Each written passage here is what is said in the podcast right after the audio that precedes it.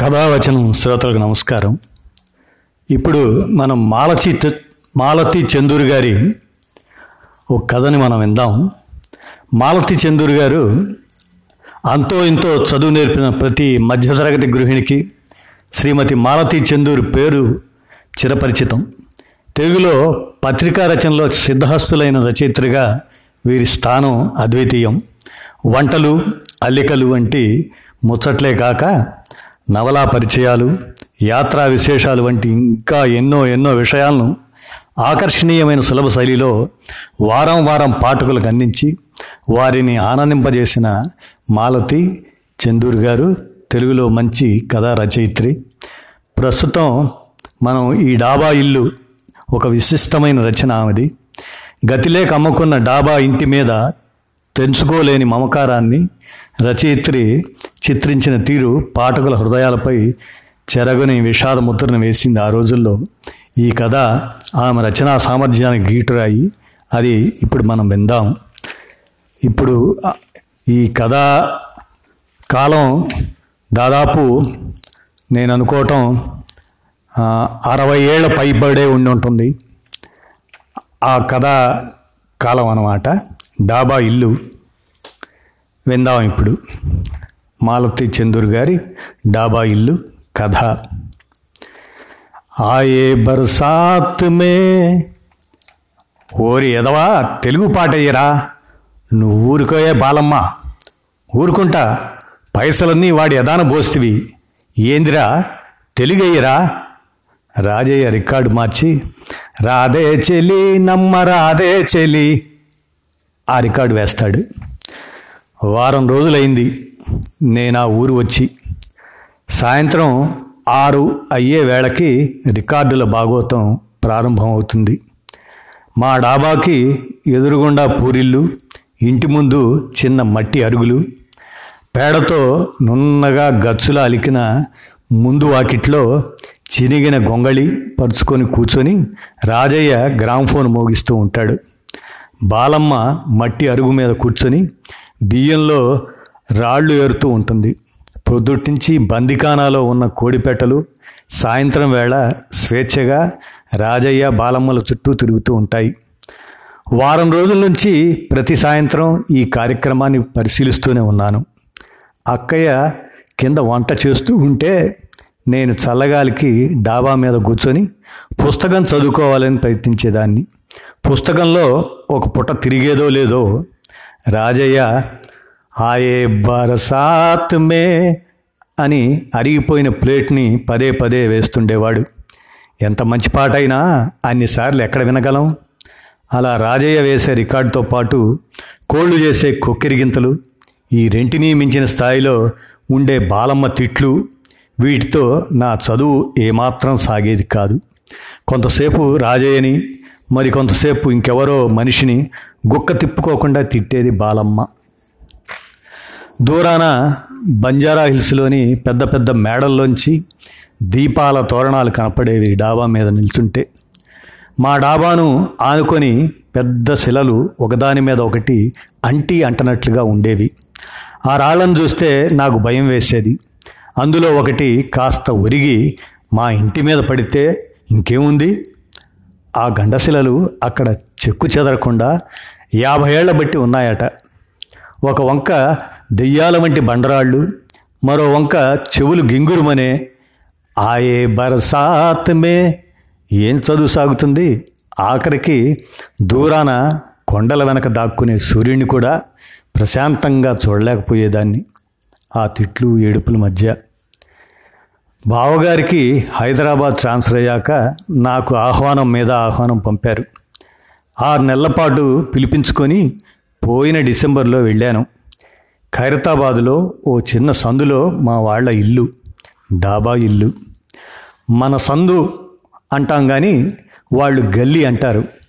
ఆ గల్లీ కూడా మా ఇంటితోటే అంతమవుతుంది. ఆ ఇరుకు సందులో మాదొక్కటే కాస్త పెద్ద ఇల్లు. చుట్టూ పూరికొంపలున్నా మా వాళ్ళ ఇల్లు లోపల చాలా సౌకర్యంగా ఉంది. ఇంట్లో పాచి పని గిన్నెలు తోమటం ఇల్లు ఉడవటం వగైరా ఎదుటి పూరింట్లో ఉన్న రాజయ్య కానీ బాలమ్మ కానీ వచ్చి చేస్తుండేవారు. బాలమ్మ తెల్లారిగట్ట నాలుగింటికే లేచి వీధి వాకిలంతా పేడతో నున్నగా నల్ల గచ్చులా అలికి చక్కని ముగ్గులు పెట్టేది. రాజయ్య ప్రతి ఉదయం ఇళ్ళన్నీ దులిపి నెమ్మదిగా అతి నెమ్మదిగా ఊడ్చేవాడు. తను ఊడుస్తుంటే నేలను ఎంతో ప్రేమతో తాకుతున్నట్లుండేది. కానీ దుమ్ము ఊడుస్తున్నట్లు ఉండేది కాదు. ఇంట్లో పాచి పని చేస్తున్నా సరే అక్క బావ రాజయ్య బాలమ్మని గౌరవంగా చూచేవాళ్ళు. అంతేకాదు వాళ్ళంటే భయపడేవారు కూడాను. మా వాళ్ళు భయపడతారన్న సంగతి ఒకనాటి ఉదయం జరిగిన సంఘటన వల్ల తెలియవచ్చింది.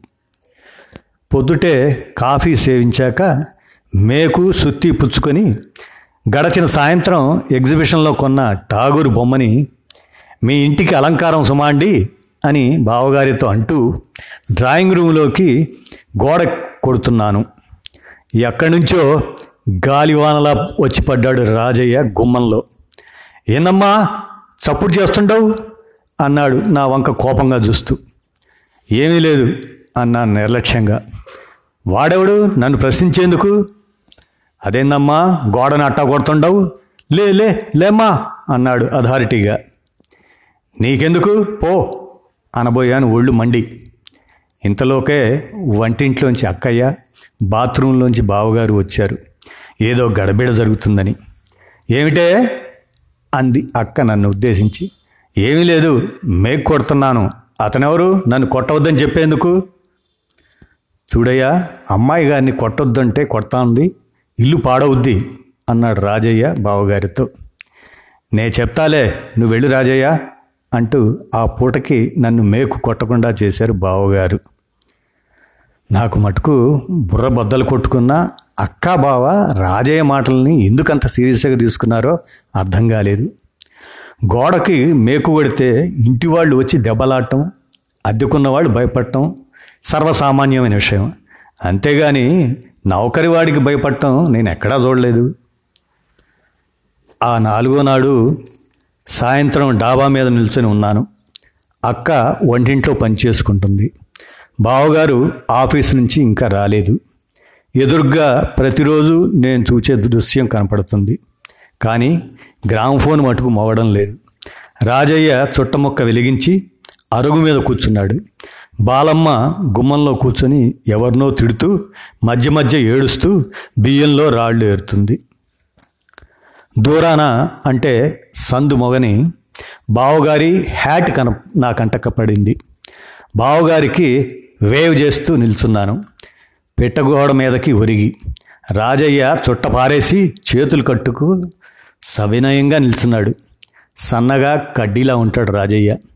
మనిషికి యాభై పైబడ్డాయనే చెప్పవచ్చు. పంచ ఎప్పుడూ మోకాళ్ళ మీదకి ఉంటుంది. గళ్ళ తలపాగా చుట్టుకొని నీలం రంగు చొక్కా వేసుకొని నిల్చొని ఉన్నాడు రాజయ్య. కంఠంలాగానే బాలమ్మ ఆకారం కూడా కాస్త పెద్దదే. మనిషి నల్లగా లావుగా పొట్టిగా ఉంటుంది. గళ్ళ చీరే గోచి పోసి కట్టుకుంది. చేతికి పట్టుగాజులు ముఖాన్నే పావలా కాసంత కుంకుమ బొట్టు నలభై పైన ఉంటుంది వయస్సు. భుజం మీద పమిటని తల మీదకు లాక్కుంటూ చేటని గుమ్మంలోకి తోసి గడప దగ్గర నిల్చుంది బాలమ్మ. బావగారు మా గుమ్మం దగ్గరికి రాగానే అయ్యా పైసలు చల్లగడితివా ఆడికి? అన్నాడు రాజయ్య. ఆ ఇచ్చానోయ్ అన్నారు బావగారు చిరునవ్వుతో. ఎంత గడితివి? అడిగాడు రాజయ్య. మామూలుగానే డెబ్బై ఐదు రూపాయలు ఇచ్చాను. అంటూ మెట్లెక్కారు బావగారు.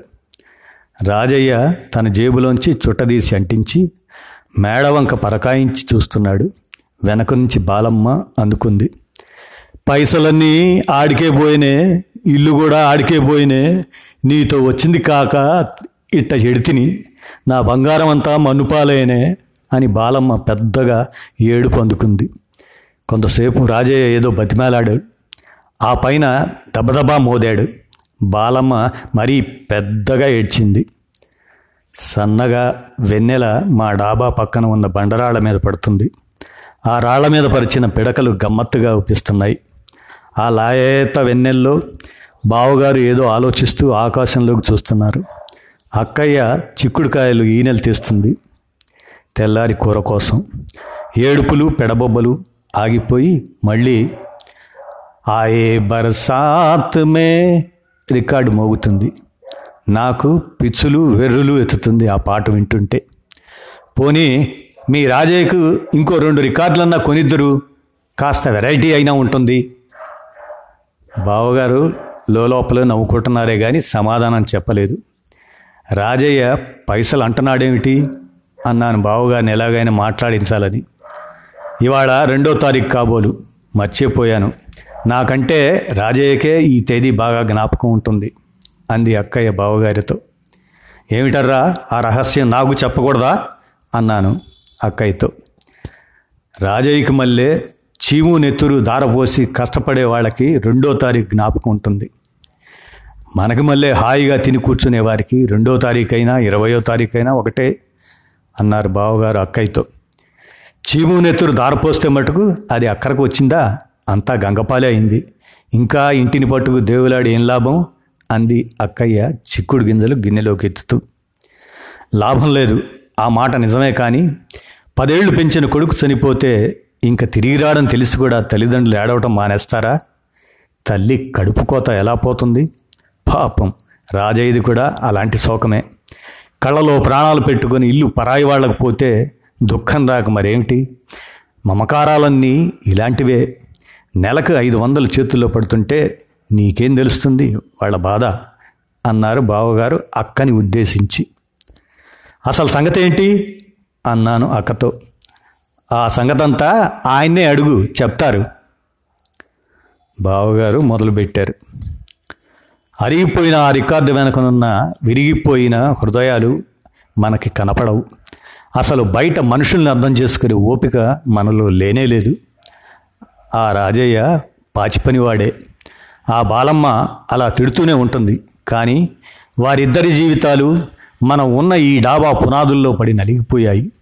వాళ్ళ చెమట బిందువులతో ఈ ఇంటి గోడలు లేచాయి అన్నారు బావగారు ఉద్రేకపూరితమైన మనస్సుతో. తాజ్మహల్ నిర్మాణానికి కూడా కూలీలే కావాల్సి వచ్చారు. అది రాజులు చేయలేని పని. అట్లాగే ఈ ఇల్లు మీరు నేను కట్టలేము. అందుకని రాజే లాంటి వారు కూలీ డబ్బులకు చెమటొడ్చి కట్టి ఉంటారు. ఏ ఇంటి పునాదుల్లో కూలి వాళ్ళ స్వేద బిందువులు పడలేదు కనుక? అన్నాను. నా లాజిక్ అంతా ఉపయోగించి. రాజయ్య కూలి డబ్బులకు చేసి ఉంటే ఎవరు అంత బాధపడరు. అసలు అతను కూడా ఇలా ఏడవడనుకుంటాను. ఈ ఇంటి మీద పంచ ప్రాణాలు పెట్టుకొని తన రెక్కల కష్టంతో ఈ ఇల్లు కట్టాడు. ప్రతి ఇటుకరాయి తను మోశాడు. అందాక ఎందుకు? పదివేలు కిమ్మత్ చేసే ఈ డాబా ఏడాది క్రింద దాకా ఆ రాజయ్యది. అంటే నమ్ముతావా మాలతి? ఈనాడు రాజయ్యకి ఆ పూరి గుడిసె ఒక్కటే మిగిలింది. అన్నారు బావగారు నెమ్మదిగా. నాకు ఆశ్చర్యం వేసింది. పాచి పని చేసుకునే రాజయ్య ఇంత ఇల్లు ఎలా కట్టించగలిగాడు? అంత కష్టపడి కట్టించినవాడు ఎలా పోగొట్టుకున్నాడు? రాధే చెలి నమ్మ రాధే చెలి అన్న రికార్డు రాజయ్య ఇంట్లోంచి వినపడుతుంది బావగారు చెప్పబోతున్నారు. రాజయ్యకి పెళ్ళము బిడ్డలు ఉన్నారు. మేస్త్రి పని చేస్తూ ఉండేవాడు. బాలమ్మకి భర్త ఉన్నాడు. బిడ్డలు లేరు. బాలమ్మ ఇంటి ముందు ఉన్న రోడ్డును బాగు చేస్తున్న రోజుల్లో రాజయ్యకి బాలమ్మకి స్నేహం కుదిరింది. పాతిక తులాల బంగారంతో బాలమ్మ రాజయ్యతో లేచి వచ్చింది. అలా ఇద్దరూ రెండేళ్ళు నెలకి మూడు రూపాయలు అద్దె ఇచ్చుకొని చిన్న పాకాలో ఉంటూ వచ్చారు. బాలమ్మ కూలి పని చేస్తూ రాజయ్య మేస్త్రి పని చేస్తూ ఒక ఎనిమిది వందలు కూడబెట్టారు. కూడబెట్టిన డబ్బులో ఐదు వందలతో ఈ డాబా స్థలం కొన్నారు. బాలమ్మ ఒంటి మీద ఉన్న బంగారం అమ్మగా సుమారు మూడు వేల రూపాయలు వచ్చింది. అది పెట్టి తలుపులకి దర్వాజాలకి చెక్కలు డాబా కడ్డీలు సున్నం రాయి ఇలాంటివి కొని ఇల్లు కట్టడం ఆరంభం చేశారు.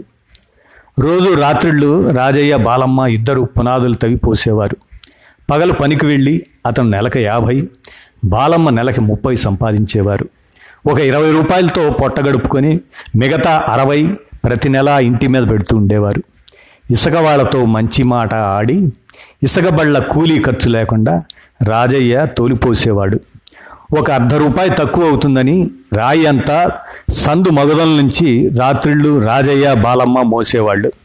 ఇలా ఇల్లు సగం అయ్యే వేళకి వాళ్ళ దగ్గర ఉన్న డబ్బు అయిపోయింది. ఇంటి గోడలు సగలు నేచాయి ఇంకా డాబా కడ్డాలు తలుపులు దర్వాజాలు బిగించలేదు. దానికి అప్పు చేయటం మొదలుపెట్టారు షావుకార్ దగ్గర. నెల నెలా వచ్చే అరవై రూపాయలు వేస్తూ సాధ్యమైనంత వరకు కూలీ ఖర్చులు తగ్గించుకుంటూ వస్తే ఏడాది అయ్యే వేళకి నాలుగు వేల అప్పుతో ఇల్లు పూర్తయింది. వంటింట్లో పంపు బాత్రూంలో పంపు దొడ్లో పంపు పడక గది ముందు హాలు స్టోర్ రూము ఇంటి నిండా పెద్ద అల్మరాలు ఎలక్ట్రిసిటీ ఇలా అన్ని హంగులతో ఇల్లు తయారైంది. రెండు నెలల పాటు బాలమ్మ రాజయ్య ఇతరుల సాయం లేకుండా ఇద్దరు రాత్రిళ్ళు కూర్చొని ఇంటికి సున్నాలు తలుపులకు రంగులు అన్నీ పూర్తి చేశారు. ఇల్లు పూర్తయ్యే వేళకి ఇంటి మీద నాలుగు వేల అప్పు ఉంది. ఆ అప్పు కూడా ఇల్లు తాకట్టు మీదే ఇచ్చాడు షావుకారు. షావుకారు రెండు పద్ధతులు చెప్పాడు. మామూలుగా మార్కెట్లో ఉన్న రూపాయి వడ్డీ పద్ధతి. రెండోది తాకట్టు వాకట్టు పద్ధతి. ఇందులో వడ్డీ స్వల్పం. నాలుగేళ్ళకి నాలుగు వేల రూపాయలకి వడ్డీ ఎనిమిది వందలు మాత్రమే అవుతుంది. అంటే ఐదు వంతులు. మొత్తం నాలుగు వేల ఎనిమిది వందలు. ఆరేసి నెలలకి రాజయ్య ఆరు వందల రూపాయలు కట్టాలి. ఓసారి కట్టకపోయినా తాకట్టు వాకట్టు అవుతుంది. వ్యవహార జ్ఞానం లేని రాజయ్య తక్కువ వడ్డీ పద్ధతే కోరుకున్నాడు. ఇంత కష్టపడి ఇల్లు కట్టిన తను ఆరేసి నెలలకు ఆరు వందలు కట్టలేకపోతానా అనుకున్నాడు. రాజయ్య ఇంటిని డెబ్భై ఐదు రూపాయలకు అద్దెకిచ్చాడు. అద్దె ఆ ఇంట్లో వాళ్ళే ప్రతి నెల షావుకార్ ఆఫీసులో కట్టుండేవారు. పన్నులకి పైన ఇవ్వాల్సిన నూట యాభైకి రాజయ్య బాలమ్మ ప్రతి పైసా కూడబెట్టి కడుపు మార్చుకొని షావుకారు బాకీ చిల్లగడుతూ ఉండేవారు. తిండి ఖర్చు కలిసి వస్తుంది కదా అని. బాలమ్మ ఈ డాబాలో అద్దుకున్న వారింట్లో పాచి పని రాజయ్య ఈ పక్క సందులో వారింట్లో తోటమాలి పనికి కుదిరారు. ఇలా ప్రతి దమ్మిడి కూడబెట్టి అప్పు చెల్లగడుతుండేవారు. తెల్లారగట్ల మూడింటికే లేచి అన్నం వండుకొని డాబా ఇంట్లో పాచి పనిచేసి అన్నం తిని మళ్ళీ మధ్యాహ్నానికి కాస్త మూట కట్టుకొని ఇద్దరూ పనిలోకి వెళ్ళేవారు. సాయంత్రం తిరిగి వచ్చాక రాజయ్య తోట పనిలోకి బాలమ్మ డాబా ఇంటి పనిలోకి ప్రవేశించేవాళ్ళు. ఎక్కడన్నా కాస్త సున్నం పోతే మళ్ళీ సున్నం రాయటం తలుపుల మీద పిల్లలు శుద్ధమొక్కతో గీస్తే తడిగుడ్డతో తొడవటం ఉన్న ఆ కాస్త దొడ్లో మొక్కలు పాతటం ఇలా రాత్రిళ్ళు పదింటి దాకా తాపత్రయపడేవారు ఇద్దరూను. మొదటి రెండేళ్ళు షావుకారు బాకీ సునాయాసంగా తీర్చేశారు. ఐదో వాయిదా ఆరు వందలు కూడా కట్టేశారు. ఇంకొక మూడు వాయిదాలు చెల్లగడితే ఇల్లు తమ సొంతం అవుతుంది.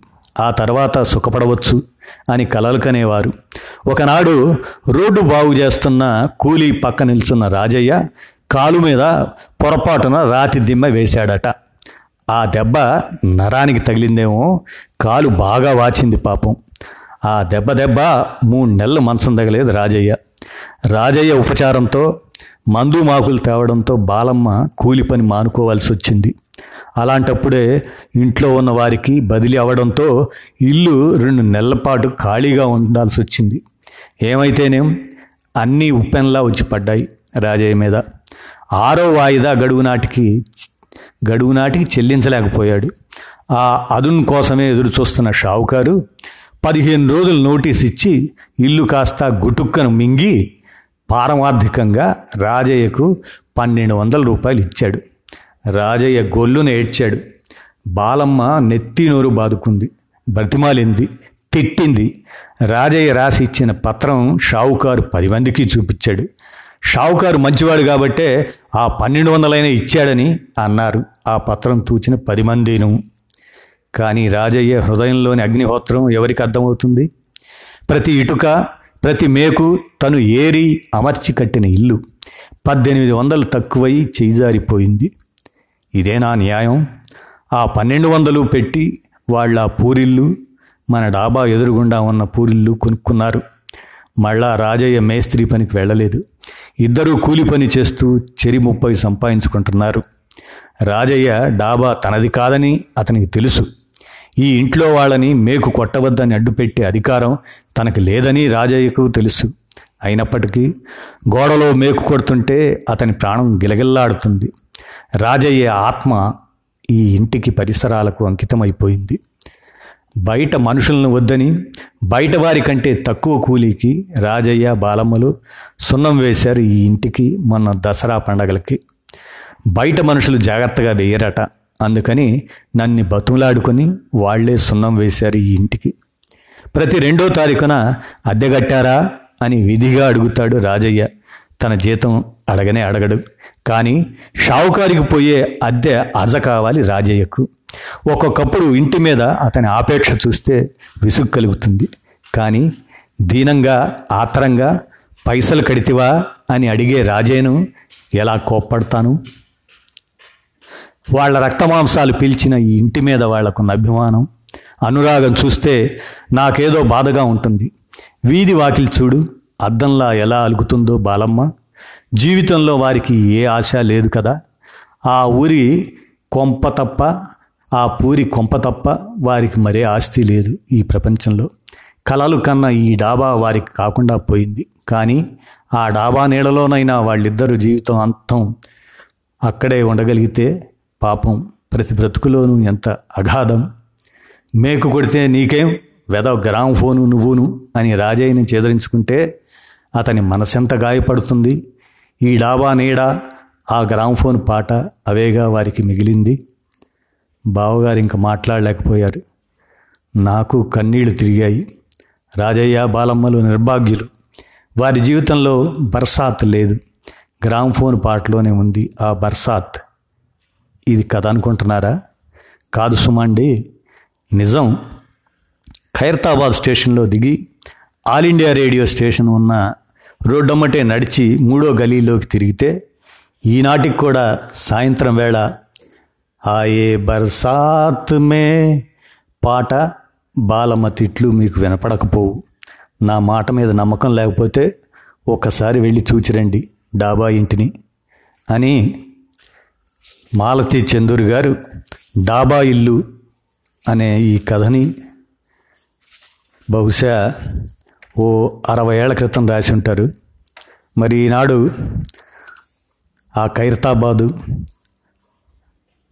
ఆ ప్రాంతానికి అవతలుండే బంజారా హిల్స్ ఇంకా ఆపై ఎన్నో మార్పులు ఎంతో భౌగోళికంగా మార్పులు తెచ్చింది ఆ ప్రాంతం. కానీ ఆ డాబా ఇల్లు ఆ డాబా ఇల్లుకు చెందిన రాజయ్య బాలమ్మల ఆ విషాద గాథ మనం ఈ కథ ద్వారా మన మనసులకి హత్తుకునేట్లుగా చెప్పిన మాలతి చంద్రుడి గారికి మనం సర్వదా రుణపడి ఉంటాం. కథా వచనం శ్రోతలు విన్నారు కదా? ఈ కథని డాబా ఇల్లు మాలతి చంద్రుడి గారు రాసింది.